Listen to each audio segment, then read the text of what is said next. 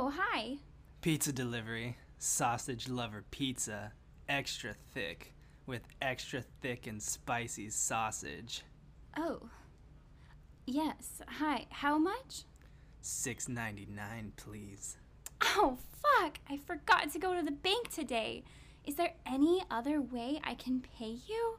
I just don't have any money right now. Well, I'm not leaving until I get my payment. I'm so hungry. Isn't there anything I can do to make it up to you and pay you? Well, I suppose there is one thing. I'll do anything. You can pay me by taking my thick Italian sausage, dirty girl. Mm, I can't wait. Oh my god, she's such a slut, that Ellie Ray. All she does is talk about sex.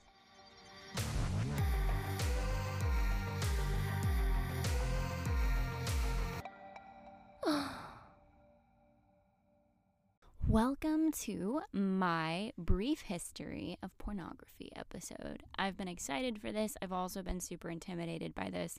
So just bear with me this episode. It might be a little rough in spots, but it was quite a challenge to integrate everything that you have to with this subject as massive as it is. I mean, it it has history in it, it has technology in it, it has laws in it, it has ethics in it, it has all of that kind of stuff. And I do just want to make a statement before going in too deep that this episode is not intended to be my commentary or my opinions regarding porn. I can guarantee that there's going to be some bias that shines through, but that's not my intention. It's not my intention to take you through, you know, what I think about it. Is it good for you to watch? Is it bad for you to watch? Anything like that. It's just supposed to be a brief history, some interesting tidbits through time, what is considered pornography in like ancient worlds, all that kind of stuff. And then, like, you know, obviously the last like 70 or so years have been intense for the world of porn. So that's just what I want to talk about today because, you know, as I touch on these subjects in the podcast, I think it's also really interesting and really good to kind of go into, you know, the other side of things, the less fun side of things. I think it's fun. I had a great time putting this together. But, you know, more of the statistics based stuff and all of all of that. I do also want to note towards the end of this episode, I will talk a little bit about like the legality stuff, ethics stuff, which there's huge social discussions and debates around, as at least as far as the ethics stuff. But again, it's part of history, and it's just to talk about the societal discussions that we've had. And also, I want to note that I'm mostly talking about when I get to that part, it's going to be mostly US. I include other countries, but it's going to be mostly the United States just because man, there there is so much. There is so much out there. It would have to be a multi-part episode in order to talk about it all. So, without further ado, let us let's dive into some of the history. I repeat, some of the history of pornography. And for this episode, we're kind of going to define porn as representations designed to arouse and give sexual pleasure to those who read, see, hear, or handle them. Good stuff. So, our story actually begins with cave art, artistic drawings, decorative pottery, and sculpture. And it very, very, very begins with what is called the Venus of Willendorf. This is approximately 28,000 year old rock sculpture. It depicts a woman with enlarged breast, like really, really big breasts if you look it up. but statues such as this one are believed to have been used in fertility rituals or even massive orgies. and they would smash the sculptures in celebration of their sexuality. Considering that practice of smashing these little sculptures, it's kind of really amazing that we have any. I'm also considering it's 28,000 years old, you guys. It's it's crazy that we found and we have this preserved piece and so I would definitely encourage you to look up the image. I really enjoyed this particular part and some of the stuff to come of compiling this episode because the art just shines through so much and it's kind of different than the hardcore pornography that the majority of porn consumers today indulge in. We can really value this sculpture and these pieces without necessarily using it for sexual pleasure. And that's not to say that today's porn isn't artistic at all, but physical statues like this are something I really enjoyed personally. So if you follow my personal Instagram, you'll probably see a couple posts that include sculpture, like pornographic sculpture art ar- around the world, because that's stuff that just kind of fascinates me and I think is absolutely beautiful. In the 1980s, we discovered petroglyphs dating back 4,000 years ago in northern China. One of the more popular ones of these displays a, like multiple hourglass figures, so women, pointing to or dancing for a man with an erect penis. So another figure where you can obviously see has an erect penis. Funny enough, doesn't really sound all that different from sexual desires and fantasies we see today, if I do say so myself. But again, it's incredible that we are able to view these still today and preserve this art and these pornographic images. More pornography from 4,000 years ago comes to us from our beloved Babylonians who considered sex to be a highly religious act that was a way of worshiping their gods. And you might remember this from my previous history episodes. Not only do they have a rich sexual history to learn about, they also left us some porn. One of these pieces is a plaque made of terracotta and it depicts a man inserted into a bent over woman, woman and he even has a hand in her hair. Don't you love how relatable porn from 4,000 years ago is? but however, so the difference is, well, at least for for me, that scholars believe this is one of, if not the first display of anal sex. So it was also for them, for Babylonians, they believe a popular form of birth control because there was so much anal sex going on in their society. They even depicted it in their porn that they believe that the Babylonians might be one of the first cultures and like ancient societies that actually understood that vaginal sex led to reproduction, which is pretty cool, pretty interesting. Of course, anal wasn't actually their only form of birth control they used, but considering other ancient forms of birth control, which include animal dung, mercury, or, and lead, uh, lemon juice, which all would get inserted into a vagina. I honestly think I'm of the opinion that anal maybe was one of the best forms of birth control. I, God, I just know that thinking about those other possibilities makes my vagina hurt. Thinking about like a lot. I have, I mean, come on, it's hard enough today's day and age with the medical advances that we have to keep reproductive organs healthy and thriving. I can't imagine the hell that would be induced from putting those things up your vagina. Okay, okay, we're gonna we're gonna move on, move on. All right, the Greeks. We know they are far from shy, and the porn they are famous for is artistic ceramics that they used. So, the reason they had so many of these is because they did a lot of trade with neighboring cultures. And for them, they mostly traded olive oil since it was so abundant. You have to put olive oil in something. And so, because this was professional trade, they brought in master artisans eh, who created masterful scenes on pots. And a lot of it was very sexual. It includes group sex scenes, homosexual acts, and like all the different sexual scenes and positions you could think of today, they thought of back then and they put it on their pottery, they put it on ceramics, they put it on these beautiful, beautiful displays. A few other interesting shout outs that I personally ran into while developing this episode and I want to highlight. I don't have a lot to say about them, but I think they're cool pieces is porn left behind from other cultures, including Mesopotamian votive plaque. Okay, and this shows a man entering a woman from behind while she drinks beer from a straw. I find that one quite fascinating because I'm not gonna lie, I might be a little bit, tiny bit, eensy weensy bit interested in interested in like replicating this piece. But then we another shout out is we see the goddess of sex and prostitution inspiring works of pornography from Middle Assyrian it, through figurines representing a man penetrating a woman lying on top of an altar. a scene that I'm a bit less enthusiastic about replicating, but also one, I mean, I think it's worth mentioning since so many cultures combined religion and sex differently than we're so used to with Christianity today in history. I just, every time I run into sex being so closely associated with religion and like worshiping their gods, and then I'm so used to Christianity today when we're like, sex is bad and shameful and dirty and you can only do it when you're married. All of those conflicting like narratives with different cultures and different religions are just fa- I mean, to me, to me that's fascinating. To me, I could read about that kind of stuff all day long and I'm super interested in that history. So, I wanted to give that a give that a shout out.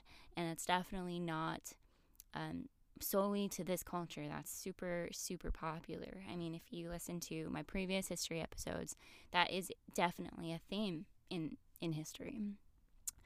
In the city of pompeii pornographic images were all over the place. They were on the walls of commercial buildings and these were highly highly detailed. They're considered the first of its kind they're so detailed nipples and pubic hair can be made out. And they were three dimensional so these were so these are so incredible and it's so such a blessing that we have these still standing to look at today and to study today.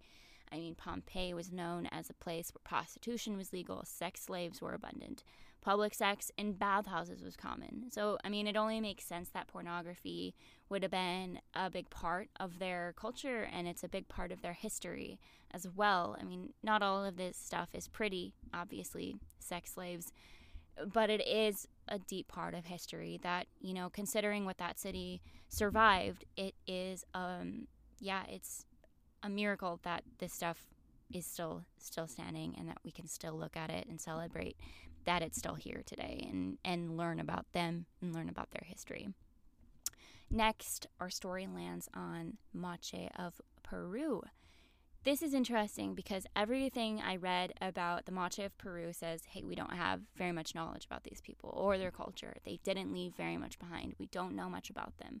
But something they did leave behind, and thankfully for this episode, there some of their porn survived. And so some of the stuff we have been able to make out about these people is their you know, some of their sexual acts and what it meant to them due to what they left behind. They made elaborate pottery that depicted all sorts of sexual acts, including oral sex, including solo masturbation, and lots and lots and lots of anal sex. It was also depicted.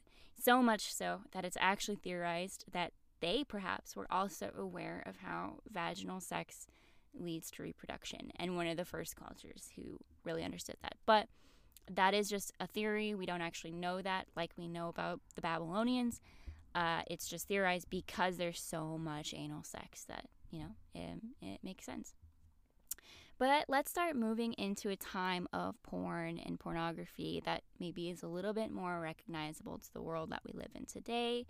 Interestingly enough, that leaves us looking at the Middle Ages. So, this is a long period of time so we're going to be looking kind of towards the end of the Middle Ages. We do see erotic literature popping up.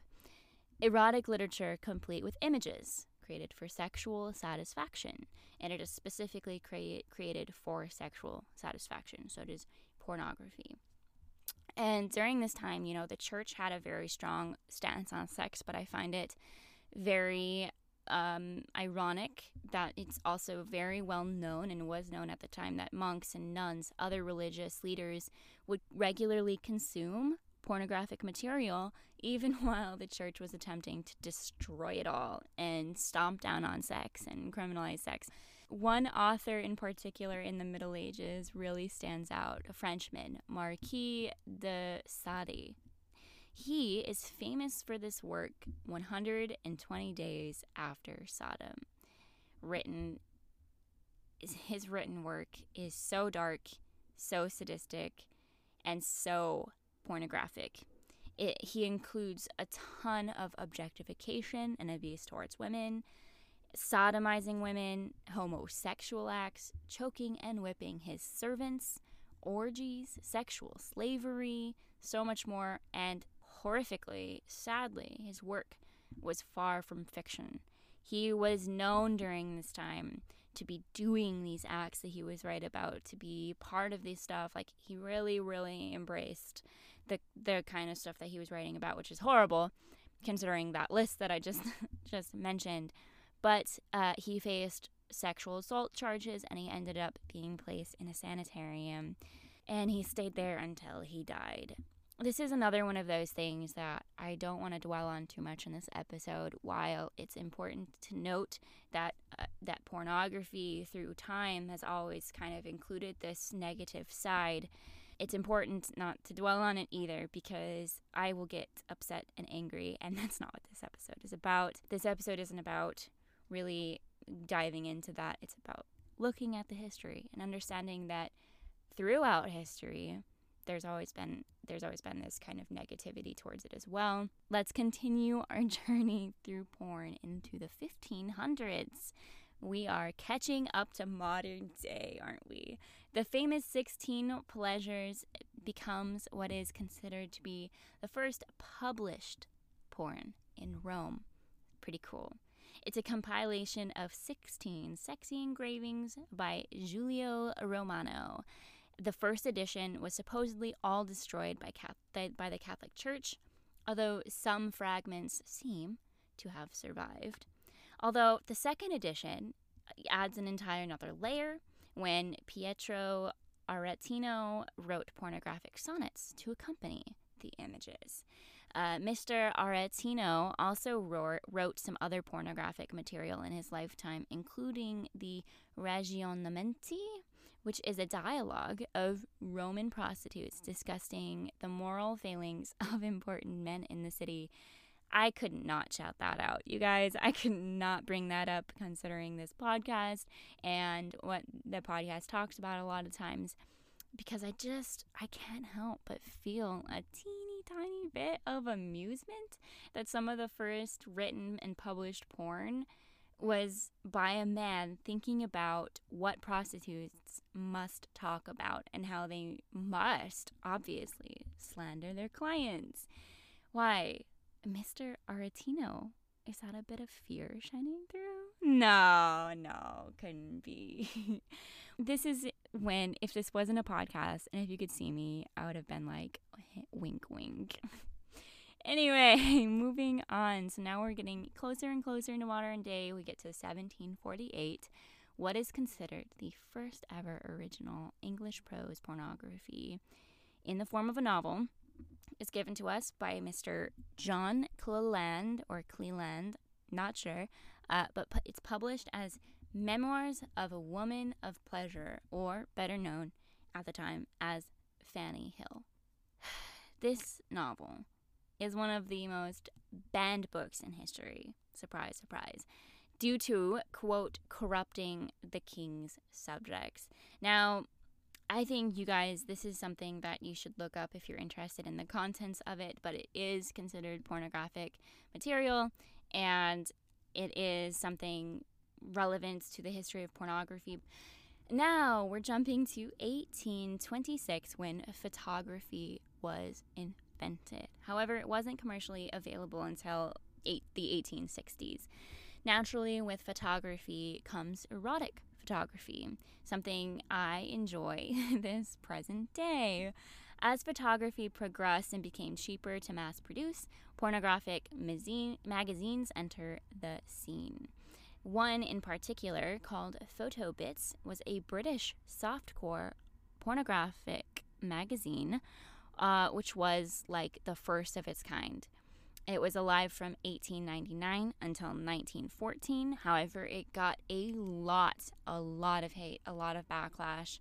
The editor faced arrest and prosecution from hostile forces worried about the public's purity. This seems to be a theme too. You know, pornogra- pornography really is taking down the morals of people, apparently. So, of course, this episode also wouldn't be complete without a shout out to Playboy. It was the first mass market soft softcore pornography, and so that wasn't started until 1953.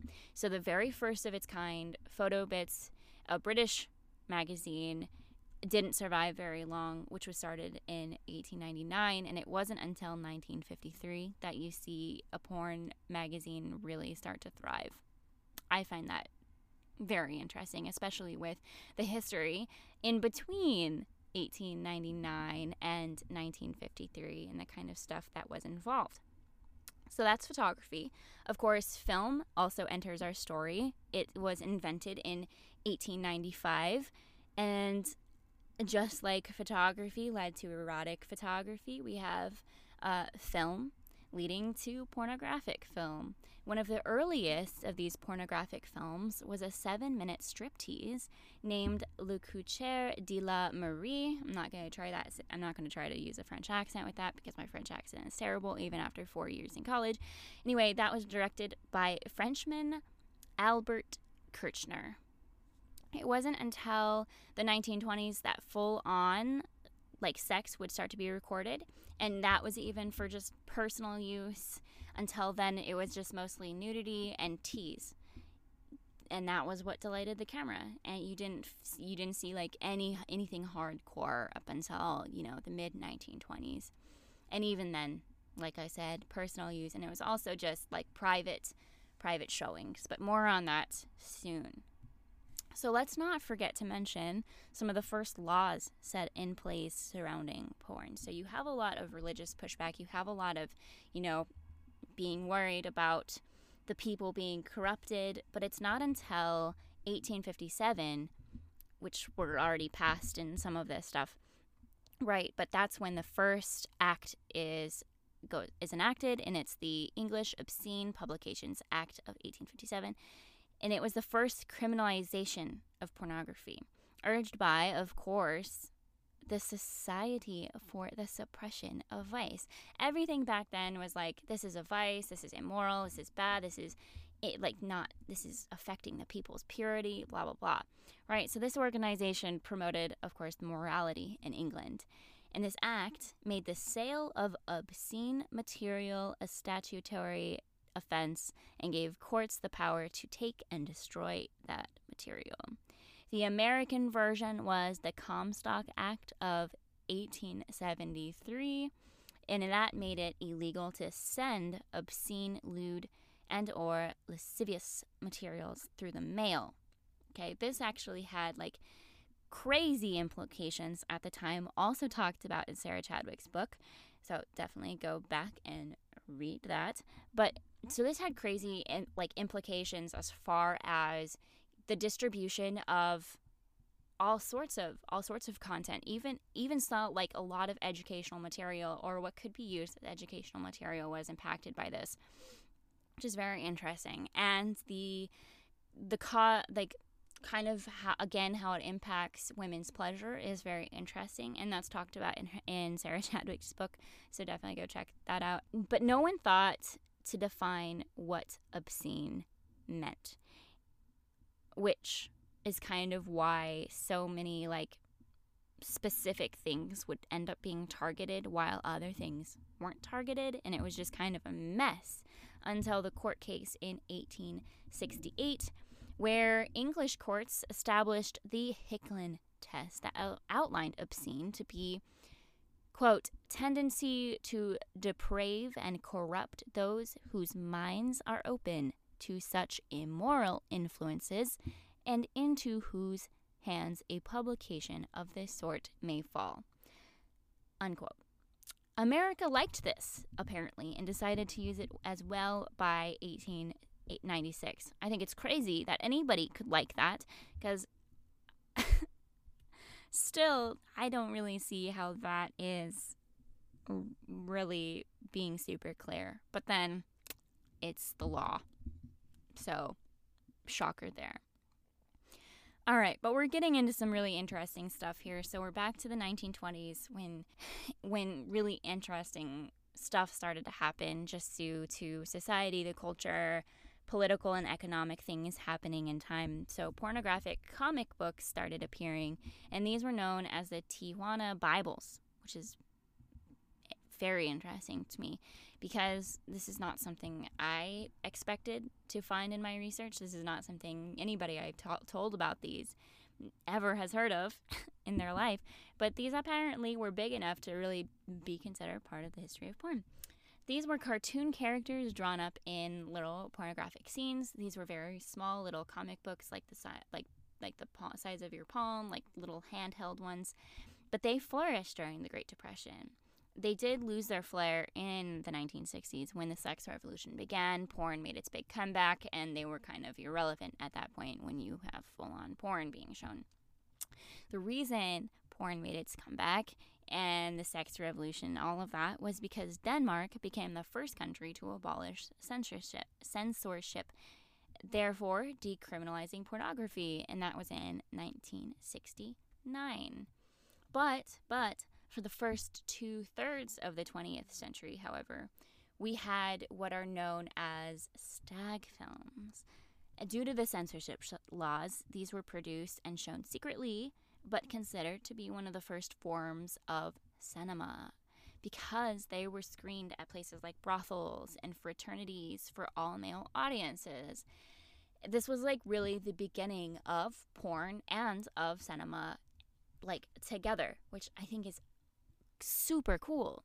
But observers would actually be encouraged to be vocal and they would exchange sexual banter during these show notes. And and this episode wouldn't be complete without story time from Ellie, right? So back in college, my school had an organization called Film Scene who they would put on events for students and during my last semester, they played a triple X film at the new downtown theater this was really cool and i would not even have heard of it if they hadn't if one of my classes hadn't been like allowing them to come in and advertise it. And i think it's really awesome that i went to a school that did this kind of stuff because i haven't met anybody who's been to anything like this or experienced anything like it before and it was honestly one of my best experiences in college. So we watched this old classic porno called sex and astrology it's super comical. And I definitely recommend watching it with friends. Make a little drinking game out of it. It's super hilarious. Basically, it just goes through different sexual natures of all the signs. And no, I definitely didn't relate to Virgo at all. But hey, they, they did their best. They tried. they put in some solid effort. The point is, though, I got to experience going to a theater and watching a triple X film, porn, full on pornography in a crowd, in an audience. And we were all laughing. We were like, people would shout out jokes, people would make fun of it. It was obnoxious and fun and such a wholesome time. And obviously, it wasn't like, you know, if you go to Pornhub and you look up some hardcore porn, it wasn't like that at all. I mean, this was, this is a classic old triple X porno. I think that was made in the 70s. Yeah, I'm pretty sure it was made in the 70s. So it was one of those early on hilarious films and it was just it was a really wholesome experience where we were all kind of able to just you know enjoy something and reflect on how porn really started in the golden age, how it was back then. And I think it was fantastic and it was very good and it was good for me and one of my favorite things in college, like I said. But all right, all right, back to our history lesson. The invention of the Polaroid camera in 1948. So we're going back to photography because this is the very beginning of what later would be dubbed one of the most profitable porn categories of all time amateur porn. So, because of the Polaroid, people started to be able to easily take pornographic images themselves, um, models for personal use, uh, or maybe even sell it. Naughty, naughty. But amateur porn really doesn't blow up until the internet, until further technology advancement. But it can be traced back to the Polaroid because it made it so easy. And we all love those old Polaroid pictures, those boudoir Polaroid pictures. There's something really magical about them. And so, really, that has to get like that, you know, celebrated position, that honorific position of being the first amateur porn. I mean, it has to. So that's why I put that there. But now let's talk about the golden age of pornography. The 1960s, the time when pornography would seemingly be a moment of sex sexual liberation. This is when those theater releases and public viewings were thriving, like my experience in college.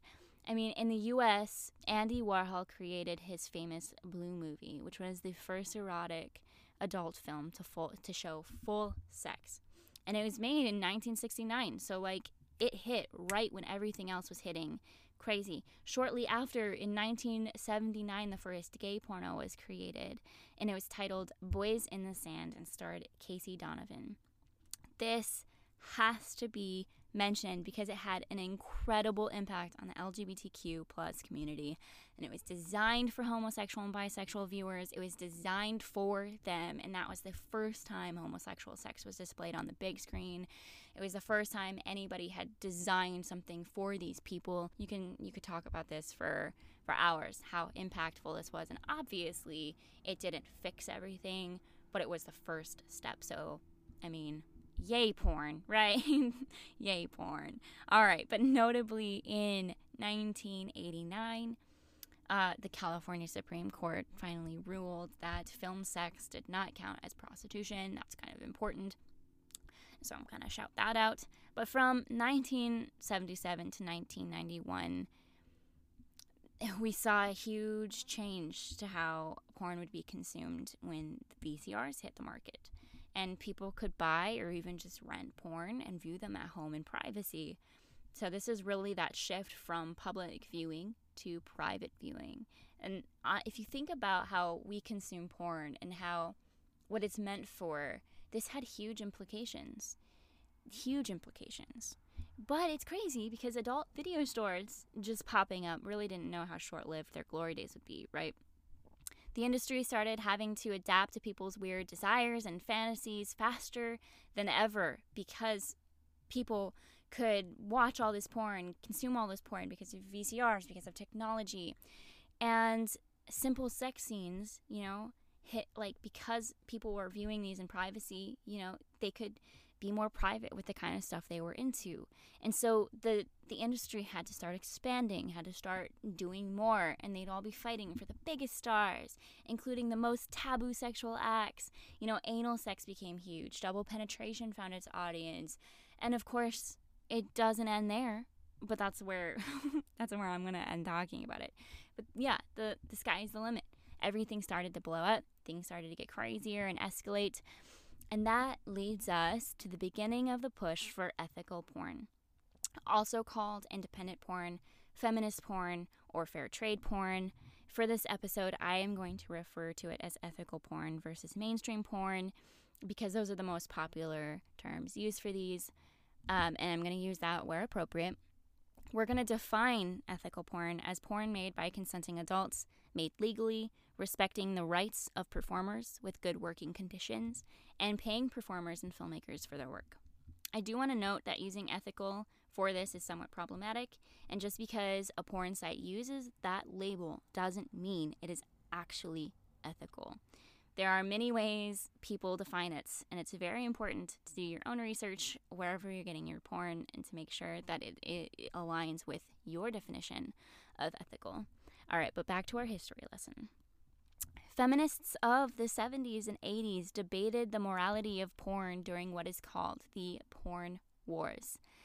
Some feminists campaigned against expanding the pornography industry, and some feminists defended it, thus making it impossible not to include ethics and morality in the conversation.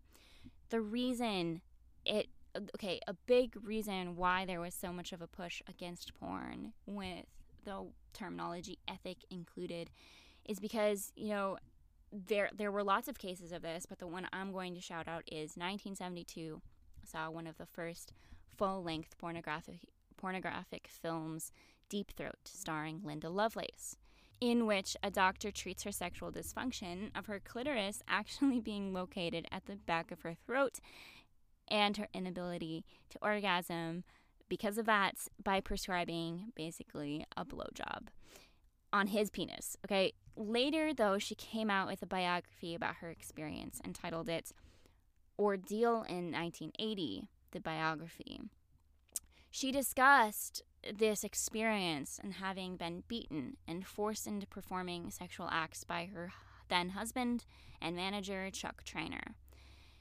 This is simply one example of how there were no regulations and directors got away with a lot of mistreatment. It's not hard to imagine how a male run and dominate, dominated industry and one pulling in so much cash would care little for performers, specifically women, and the abuse was rampant. rampant. So she came out with that. There were other performers coming about being coming out about being raped and beaten and forced into these things. And again, like I said way earlier in the episode, you know, this was a big negative sign uh, or side of pornography and pornographic films. And there's always going to be negativity and horrible, tragic things that happen all the time with everything. And so it's something that I can't keep out of of this episode and it's something I wouldn't want to keep out of this episode. It's very important to the history of pornography. And her story is one of the biggest, so it's a huge part of the history. Bada bing, bada boom, the internet is created and access to porn skyrockets. All right, in 2002, the uh, U.S. Supreme Court held that pornography involving consenting adults is protected by the First Amendment even if models appear to be minors, so long as they are in fact of legal age. Porn changed forever. In 2004, Erika Lust, one of the loudest voices in the industry even today, started pushing for ethical porn. She released her first indie erotic film, The Good Girl, and since has been one of the leading voices and leading the revolution for adult cinema that fights male gaze centric mainstream porn, aims to treat and pay performers well. By 2007, the release of the iPhone and the official launch of Pornhub enter the scene, making the ease of access to porn increase from people previously having to view it on a desktop computer. Within seven months of Pornhub's launch, the site re- reached 1 million daily visits. By 2010, more than 100,000 videos had been uploaded to the site, and as of 2018, nearly 5 million videos had been uploaded, or in other ter- in other ways to say it, uh, 1 million hours worth of porn, or 115 years worth of content. That's a lot. That's a lot of porn. Today, around 75% of consumers watch porn on their phone. Just think about it for a second that it went from 1969 going to a theater and watching porn in it with an audience. That's the that that's the way. That's the way you consume porn. And then just jump to 2007 and having the ability to pull out your phone, do a quick search for Pornhub, and be watching porn. That is a fucking huge change. That is an insane change. That is massive, massive. And that's such a short time frame. Like we go from, you know, you're watching it in an audience, you're consuming it in an audience, you're putting it in your brain so you can go home and masturbate to you know, locking yourself in a closet and pulling it up on your phone to masturbate. That's crazy. That's crazy. A 2013 BBC article estimates that the internet is made up of 4 to 14% just pornography. Porn itself, and so that was back in 2013, quite a while ago. Porn itself changed immensely due to technology, as we were just talking about, making it so easy for people to create um, their own content. So, along with making it easier to consume, we have it easier to produce and and create your own as well. And so, this is where amateur really starts to come in. So much, so much of porn today is amateur, is unregulated. Phones with cameras, along with the internet, made distribution almost instant. And it's so incredibly easy that applications for porn shoot permits in Los Angeles County fell by 95% just between 2012 and 2015.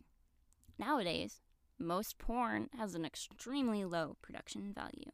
Amateur porn is so successful that produced porn started to imitate it with what is called reality pornography.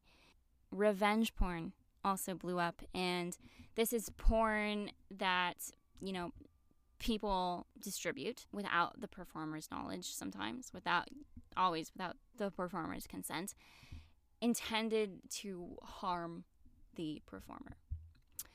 Also, on this, the ease of editing and programs like Photoshop made it obviously even worse due to people putting faces of unknowing and unsuspecting victims in pornographic scenes, also intended as a way to harm other people and harm their personal lives. Tube sites curating and distributing porn videos for free is obviously also a huge hit to professionally produced porn, also pushing the market towards amateur porn as it's so much cheaper and easily easily made. Then we have membership based platforms for sex workers and pornography to hit the markets, adding new ways to consume and to produce and distribute porn. OnlyFans was founded in 2016 by British entrepreneur Timothy Stokely, and this platform blew the fuck up, especially blew up over the 2020 pandemic ending the fiscal year with more than 1.6 million creators and with 82.3 million users signing up compared to 13.5 million the year prior to 2020. Now, the pros and cons of sites like this make up a long list, one that I'm not going to go into in this episode. However, the rise of amateur porn in conjunction with something like OnlyFans d- does allow models to create, distribute, and price their own content in a way that hadn't been seen before and with way more personal control over what they want to create and more control in the pricing, being able to do it entirely on their own without having others involved, which is a huge step, um, which is a huge change and um, has crazy implications for the future of porn. There's obviously a lot more that could be said, and I'm sure I missed a fuckload when in the history of pornography in this episode.